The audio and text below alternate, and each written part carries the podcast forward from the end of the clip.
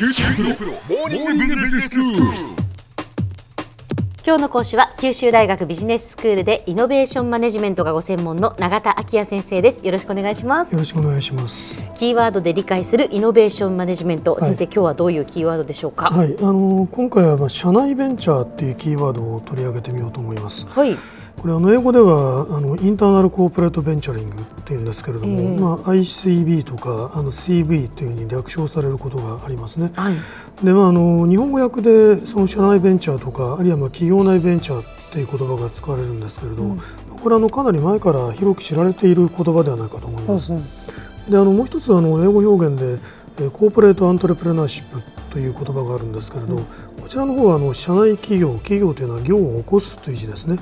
まあ、そう訳されています。で、まあ、内容的にはほぼ同じような中身を理解しているんだと理解していただいていいかなと思います。企業の中でまあ新しい何かその事業を立ち上げるっていうことですか、そうなんですね、ええ。でまあ、それがまあイノベーションを実現するための方法として、まあ、制度的に運用されてきたということがありますから、はい。まあ、そこでまあ今回これをキーワードとして取り上げてみようかなと。はい。これまで放送の中でお話してきたようにですねこの大企業っていうのはこう経営資源が豊富だっていうことをはじめとしてこのイノベーションを実現する上でいろいろこう有利な条件を備えていると見られてるんですね。でもあの他方においてはですねこの巨大な組織を運用することになるわけですので、まあ、この官僚制的なルールっていうものがこう支配的になってとかくこう意思決定が遅くなるとか、あるいはまあその個人の貢献が組織内に埋没してこうモチベーションが損なわれるとか、まあ、そういったあの不利になる側面も指摘されてきてるんですね。はいでまたその既存の事業ですとこの技術的にそこで成功している大企業においてはですねその当該の事業がこう足かせになって、こうしばしばこの新しい技術とか事業機会に乗り遅れるっていう傾向もまあ指摘されてきてるわけですね。まあイノベーターズ・ダイレンマなんて言葉が使われるようになってきてるわけですね。でまあ、あの社内ベンチャーっていう仕組みはこういう問題をこう避けて大企業が新しい事業機会に取り組むための方法として、まあ、期待されてるんだと。はいでまあ、定義ですけれどもあのアメリカのノースウェスタン大学にあるケロッグ経営大学院という、まあ、ビジネススクールがあるんですね。はいこのあのロバート・あのウォルコットそれからマイケル・レビッツというあの2人の研究者がこの社内企業っていうのを定義しています。定義的には既存企業の内部のチームがまあ現在持っている資産市場能力を活用しつつまあそれらとは一線を画した新規ビジネスを考案し育成し市場投入し管理する活動プロセスというふうにまあ言われてるんですね。はい。まあ、ちょっと長い定義ですけれども、この定義の中ではですね、まあ、明らかにその社内企業っていうものを新製品開発までのその活動とかあるいはまあその分社化された事業とかですね、まあ、合弁事業のようなものとは区別する意図があるんだとそう理解できるかと思いますね。はいはい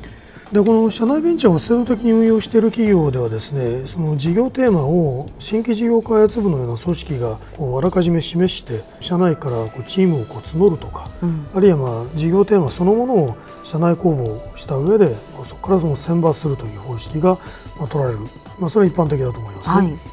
であの新規事業テーマというのはその既存事業からあの独立した組織によって、まあ、取り組まれることになりますからこれが事業化が成功した後には分社化されるケースもまあしばしばあるわけですね。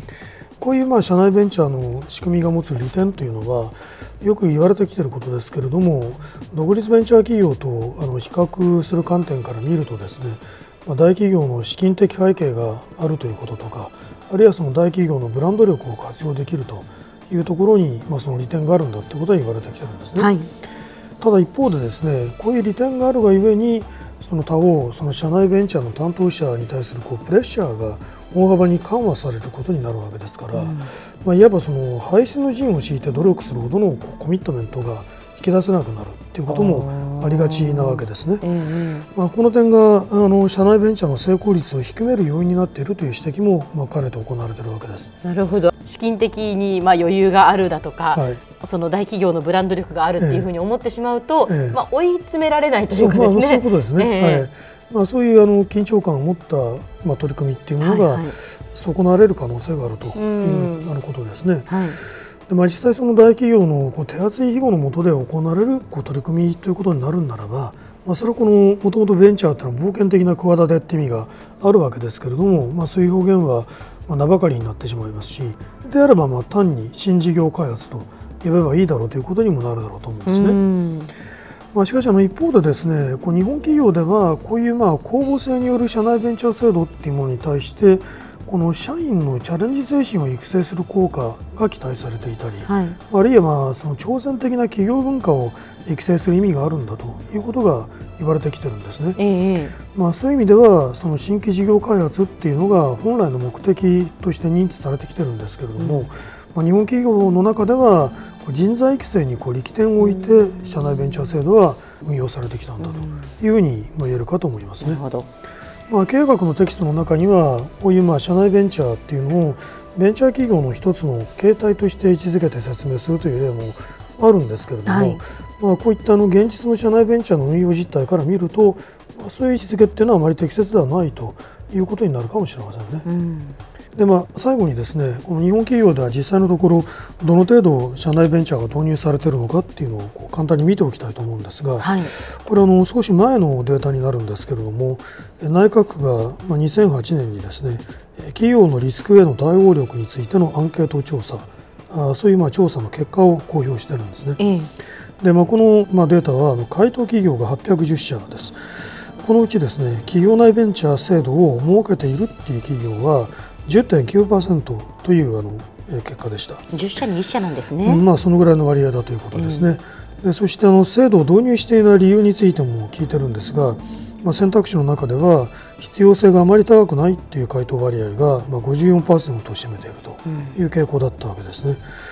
まあ、最近また社内ベンチャー制度を導入する日本の企業はまあ増えてきたということも言われてるんですけれどもどうもここ10年のあの調査結果から見ると制度に対する日本企業の理解の程度とか導入の状況というのはまだまだ課題がありそうだということになるかもしれません。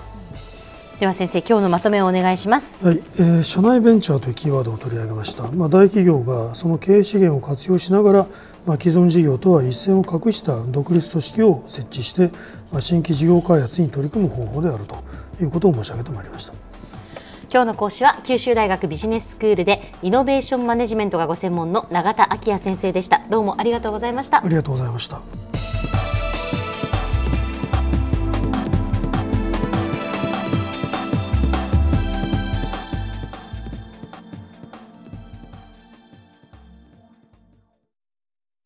QTPro は通信ネットワーク、セキュリティ、クラウドなど QT ネットがお届けする ICT サービスです九州中に展開した光ファイバー網を基盤に一番身近なビジネスパートナーとして九州の企業自治体の皆様をサポートします。詳しくは QT プロで検索を。